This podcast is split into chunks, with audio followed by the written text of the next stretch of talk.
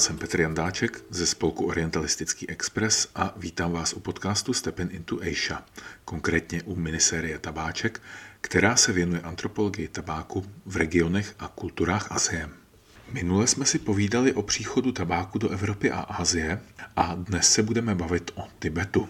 Protože se bavíme o fenoménu, který škodí zdraví, tak je na místě zdravotní varování a to bude dnes v tibetském stylu.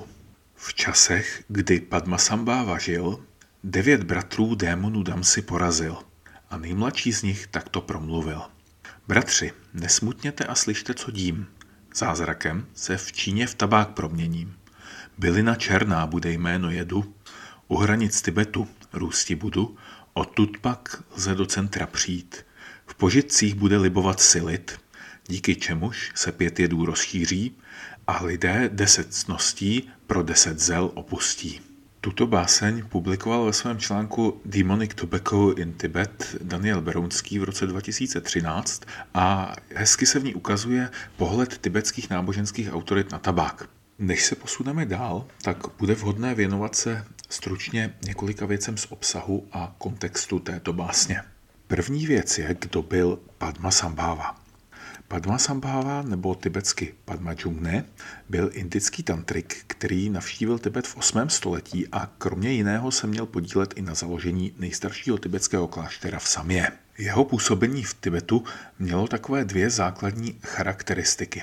Jednak porážel, likvidoval nebo si podmaňoval různé nadpřirozené bytosti, které posléze donutil složit přísahu, že budou chránit buddhismus. A dále pak ukrýval eh, různé texty, které mají být nalezeny eh, v budoucnu těmi, kdo proto budou dostatečně způsobilí.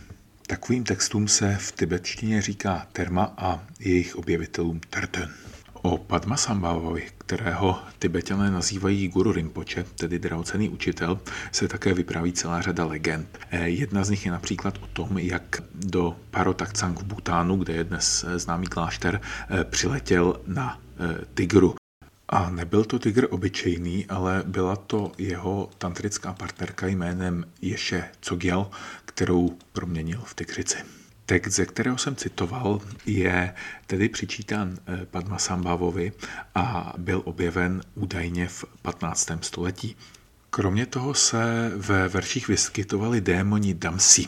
Ti patří do eh, bohatého panteonu eh, tibetských nadpřirozených bytostí, do kategorie démonů Si, eh, kteří tedy přímo zraňují lidi, způsobují smrt nebo vyvolávají nemoci.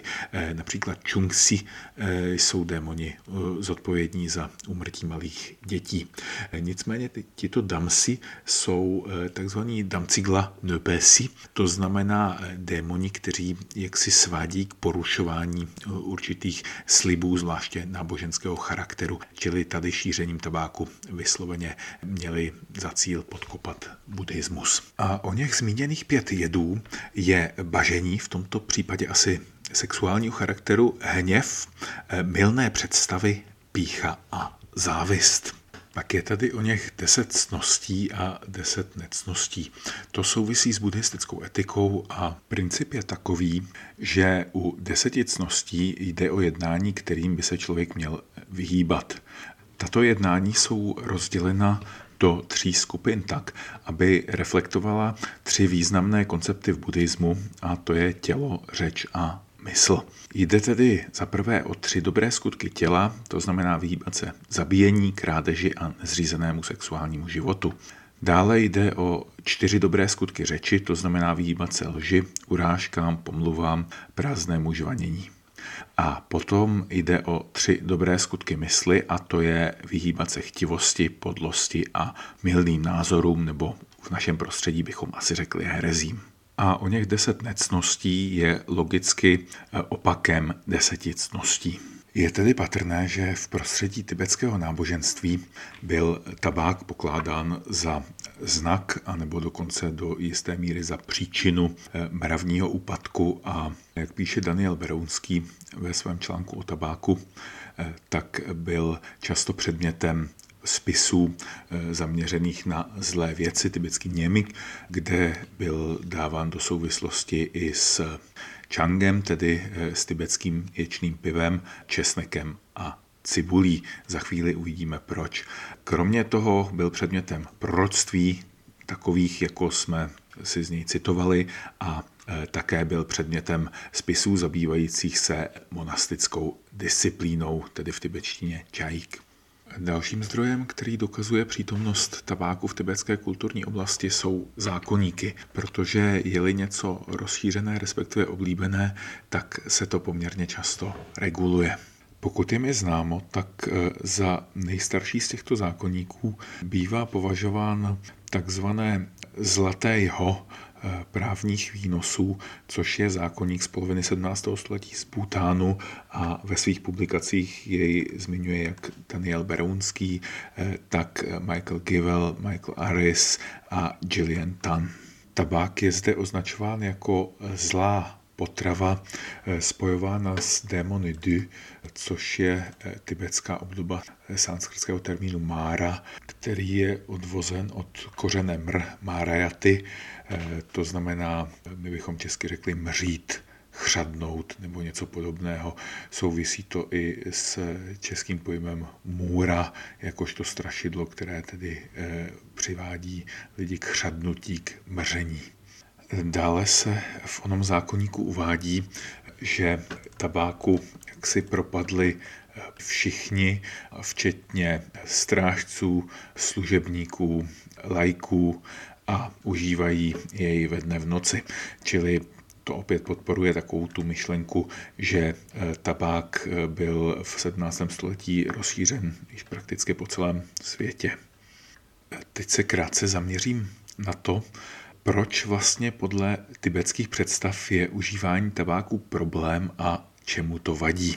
Zůstanu ještě u onoho e, zlatého jeha, tedy butánského zákonníku, a e, ten uvádí, že e, nejen, že užívání tabáku potlačuje nebo podkopává podpory těla, řeči a mysli, což zjednodušeně řečeno znamená, že nějakým způsobem to vadí sochám budů a bodhisattvů, případně náboženským spisům a také stůpám, ale i způsobuje znečištění, tibetsky typ, které způsobuje úpadek eh, božstev na nebesích, rozrušení bytostí cen v středním prostoru nebo střední sféře a zraňuje bytosti lu, tedy nágy pod zemí.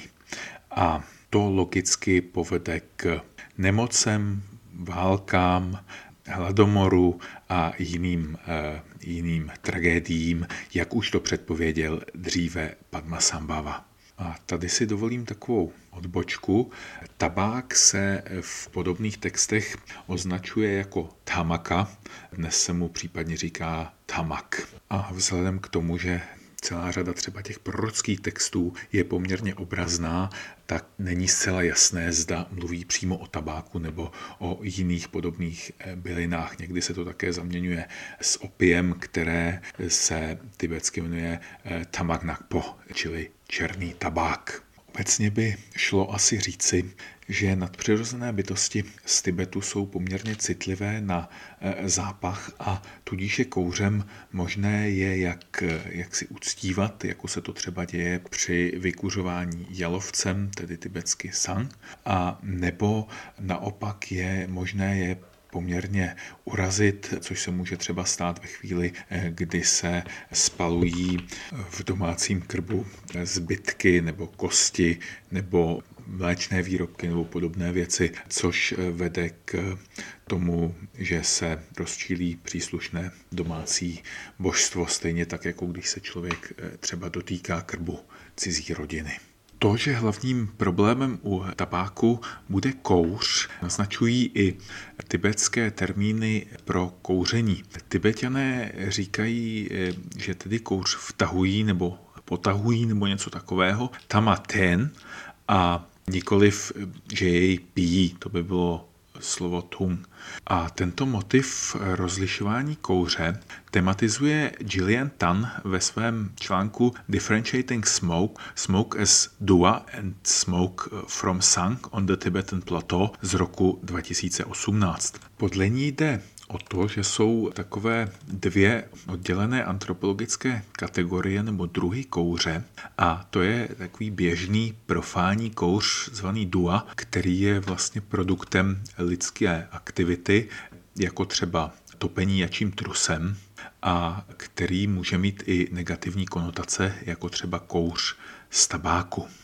Naproti tomu eh, jaksi zápalná oběť nebo vykuřování, to znamená sang, tak to je jaksi aktivita eh, náboženská nebo sakrální a v podstatě na rozdíl od kouře, který je při nejlepším neutrální nebo spíš znečišťuje, tak toto je vlastně kouř, který očišťuje.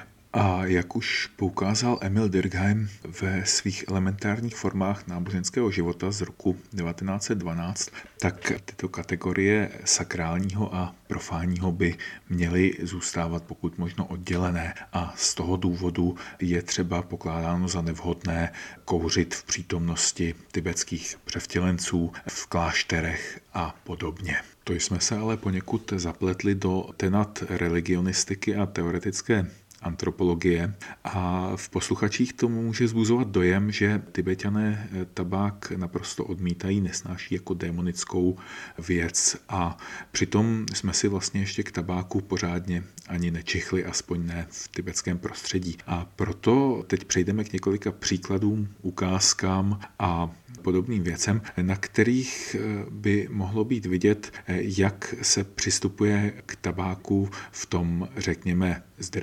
profáním prostředí v Tibetu. A aby ten přechod byl zajímavý, tak si dovolím přečíst báseň připisovanou šestému Dalajlamovi, který žil na konci 17. a začátku 18. století. Jmenoval se Cangyang Gyatso a na rozdíl od svého předchůdce, který byl známý jako učenec a nekompromisní politik, tak tento šestý Dalajlama byl velmi neortodoxní, autor básní, volnomyšlenkář a proutník a tady je tedy jeho báseň, která v tibetštině zní. Tamang horka tenuar lesulapu mindu, tengla mešik gugi, ogla čuši gugi. Kdybychom to přeložili trochu volně, tak by to bylo asi takto. Kouřit z dýmky vodní jednoduché není. Nahoře máš hava a býti, dole vlhko musíš cítit. S ohledem na to, že obvykle eh, jaksi s hm, žhavými a nežhavými částmi vodní dýmky nebývají problémy, tak se domnívám, že jde o sexuální metaforu, v které tedy vodní dýmka jaksi zastupuje eh, jeho milenku. Nicméně toto chování, ať už sexuální nebo nesexuální, je u buddhistického převtělence značně transgresivní. Tuto báseň eh, bychom ale nenašli ve standardních sbírkách básní 6. Dalajlámy, nicméně se tam nacházejí dvě jiné básně, které zmiňují cosi, co se v tibetštině jmenuje Tava Yangzin, což by znamenalo něco jako držitel nebo věc, která poskytuje nebo má dobrý náhled, nebo nějaké, řekněme, filozofické hloubání nebo něco podobného. A Sorensen se domnívá, že v tomto případě se jedná o dýmku a Báseň, která to tematizuje, vypadá zhruba takto. Nebudu pít čaje vařené, ani pivo kvašené. Darovaný čínským císařem zdroj moudrosti mi přineste. Na základě těchto náznaků se Sorensen domnívá, že šestý Dalai Lama mohl kouřit z dýmky čínského typu a z předchozí básně by mohlo vyplývat, že znal i vodní dýmku, která se do Tibetu mohla dostat přes Indii. Sorensen zakládá své domněnky o čínské dýmce nebo dýmce čínského typu na tom, že Sir Charles Bell, což byl britský politický zastupitel v Sikimu, Bhutánu a Tibetu mezi lety 1908 až 18, uvádí ve své knize The People of Tibet, která je mimochodem perfektním etnografickým zdrojem, i když trochu zatíženým orientalismem, alespoň podle dnešního vkusu. Bell si eh, samozřejmě všímá onoho zákazu tabáku a dokonce uvádí i svědectví, podle kterého je skutečně problémem onen tabákový kouř, který způsobuje prostě nemoci a zlo všemožného typu. Na druhou stranu popisuje, že přesto mnoho zvláště tibetských lajků kouří a že kouří z dýmek eh, s dlouhou troubelí nebo dlouhým náustkem a poměrně malým kotlíkem, typickým pro Čínu, které vystačí pouze na několik potáhnutí. Podle Belových informátorů bylo také toto kouření z dýmek méně závadné než kouření z cigaret a dokonce to mimo jiné dokládali i tím, že etymologizovali slovo cigareta jako tibetské šírel, což je taková složenina ze dvou slov, kde první znamená něco zničit nebo zdemolovat nebo strhnout, jako třeba stavbu, a to druhé znamená něco roztrhnout, jako třeba látku nebo papír. Takže takové slovo asi nevěstí nic dobrého. Dokonce 13. Dalai Lama, ten Gyatso, vydal v roce Země a koně, to znamená v roce 1918 dekret, který přímo cigarety zakazoval a v kterém se píše, že cigarety se do Tibetu dostaly v roce 1914. Opět konstatuje, že cigarety jsou velmi rozšířené a oblíbené, nicméně jim přičítá všechny úpadkové znaky, které už jsme si u tabáku zmínili. To znamená, že odvádějí eh, lidi od náboženství, že způsobují nemoci a e, rozčilují nebo poškozují božstva. Dokonce také konstatuje, že je známo, že tabák vznikl z menstruační krve démon du, e, což je opravdu velmi nečistý původ a vysvětluje to jaksi neakceptovatelnost ze sakrálního hlediska. Dále se tam píše, že kvůli tabáku se rozšíří 404 druhů nemocí a že ti, kteří zemřou, se zrodí ve třech špatných stavech existence. To znamená buď jako zvířata, nebo jako bytosti v pekle, anebo jako takzvaní hladoví démoni. Na zmíněném dekretu jehož překlad publikoval Daniel Brounský, je zajímavé také to, že kromě kouření zakazuje i šňupací tabák, kterému se tibetsky říká natamaka nebo natel. To znamená buď jaksi nosní tabák a nebo dokonce nosní prach. Opět jsme se tedy dostali ke škodlivosti a zákazům tabáku, ale jak říká Mephistopheles v Gétově Faustovi, šedá můj přítel je všechna teorie a žití zlatý strom se zelená. A tak eh, tibetané samozřejmě kouří a cigarety jsou tradičně nedílnou součástí různých oslav, například eh, v roce 2009 eh, publikoval Cepel Dorje v Asian Highlands Perspectives článek o přechodovém rituálu u dívek z Amda, který se jmenuje Tatön, neboli vystavování vlasů, a kde jde vlastně o dosažení nebo přechodový rituál dospělosti a tedy možnosti se vdát, tak jeho nedílnou součástí i eh, jaksi započítanou v harmonogramech příprav eh, je podávání alkoholu a cigaret hostům jakožto občerstvení. A kromě výše uvedených věcí si dovolím ocitovat několik postřehů z eh, spisku Bertolda Laufra z roku 1924, který se jmenuje Tobacco and its Use in Asia a byl vydán eh, Field Museum v Chicagu. Laufer zde mimo jiné uvádí i to, jak se eh, tabák dostal do Číny a tvrdí, že se tak nestalo prostřednictvím Evropanů, ale již dříve díky kontaktům Kantonu a Futěnu s Filipínami, odkud si místní námořníci přivezli podzemnici olejnou, eh, sladké brambory a také tabák, který se potom v Číně pěstoval a začal se masivněji používat až koncem 16. začátkem 17. století a to konkrétně v armádě jako prevence proti malárii. Laufer také zmiňuje, že tibetané tabák pijí, což ale není asi případ současné tibetštiny, nicméně ve starších slovnicích se skutečně fráze tamak tungwa najít dá.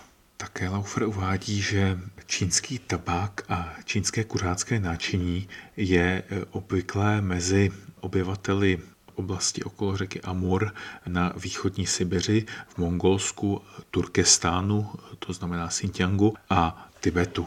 V Lauferově knize je také publikována fotografie dýmky, která je zhotovena z jednoho kusu bambusu s tím, že má kovovou montáž u kotlíku a Laufer tvrdí, že z takovýchto dýmek je obvyklé kouřit mezi chudšími vrstvami v některých čínských provinciích a že jsou používané i v Sečuánu a v Tibetu. Mimochodem, takovéto dýmce, která není dýmkou vodní, se tibetsky říká kangzak. A podle Laufra tibetané sice kouří a také šňupou, mimochodem šňupou z nechtu palce, ale tabák nežvíkají. Žvíkání tabáku se podle Laufrovy studie omezuje pouze na betelové kultury Jižní a Jihovýchodní Asie. Extrémně zajímavá je Laufrova zmínka o takzvaných zemních dýmkách. Zemní dýmka funguje tak, že je v zemi jaksi zhotoven určitý otvor nebo místo, které tvoří vlastně kotlík dýmky a z toho je pomocí různých nástrojů eh, nebo troubelí nebo podobných zařízení vlastně veden kouř ke kuřákovi, který tedy má potom na ústek někde u země. A osobně jsem se domníval, že podobné dýmky jsou záležitostí spíše původních obyvatel Austrálie, ale z omylu mě vyvedl Laufrův odkaz na článek Earth Smoking Pipes from South Africa and Central Asia. Jehož autorem je Henry Belfour, což byl kurátor slavného antropologického Pitt Rivers muzea v Oxfordu a článek vyšel v roce 1922 v časopise Man, tedy dnes eh, Journal of the Royal Anthropological Institute. A existence zemních dýmek je v něm zmiňována v Kašmíru a Baltistánu, což je opravdu poměrně blízko tibetským kulturám. Laufer také publikoval obrázky nádobek, které tibetané používali na šňupací tabák a které byly vyrobeny buď ze dřeva nebo z rohu a Podobně jako dýmky užívané v Tibetu, tak i tyto nádobky byly designově poplatné spíše Číně. A na závěr našeho tabákového povídání o Tibetu bych eh, měl ještě něco říci o onom mýtu, jak eh, démonka porodila tabák, který jsem sliboval v minulém díle. Jde o text 18. století, jehož autorem je eh, Namka Dělcen a vznikl v Amdu a jeho překlad publikoval Daniel Berounský ve svém článku Demonic Tobacco in Tibet. A šlo zhruba o to, že z těch devíti démonů, zde jsou označeny jako Du, tak ta nejmladší byla vlastně žena, která se později objevila v Číně jako mladá dívka a po které všichni muži toužili, ale její otec jí jaksi uzavřel a nechtěl jí nikomu dát a ona byla zužována vášní a později, když zemřela, tak vyslovila takové proroctví, že bude pochována u křižovatky, kde tedy všichni, kdo jdou okolo, tak močí a že ta moč jaksi pronikne až k jejím ženským orgánům a dojde k tomu, že vznikne tedy taková věc ani bylina, ani strom. A právě to bude tabák, který tedy někteří budou spalovat a vdechovat, jiní ho budou mlít na prášek a šňupat, ale každopádně způsobí veliké zlo, způsobí šíření nemocí, úpadek buddhismu a podobně. To je tedy vše k dílu minisérie Tabáček o Tibetu. Doufám, že se vám díl líbil a pokud máte nějaké komentáře, připomínky nebo nápady, čemu bychom se mohli věnovat, tak se určitě neváhejte ozvat. A příště se můžete těšit na kolegu Kubíka, což je koreanista a odborník na dějiny korejského trestního práva a mimo jiné se také vědecky zabývá piráty bez kalhot. Kolega Kubík vám poví, jak a co se s tabáčkem dělalo v Koreji. A stejně jako minule i dnes uzavřeme naše povídání básní. Bude to konkrétně opět báseň 6. Dalai Lamy ze Sorensenovy knihy Divinity Secularized z roku 1990, která tematizuje to, že tabák a Alkohol jsou sice příjemné nezbytnosti, nicméně ne základní životní nutnost. Pivečko a tabáček radosti jsou kousíček. Mouku však, když nemáš, bídu bez ní poznáš.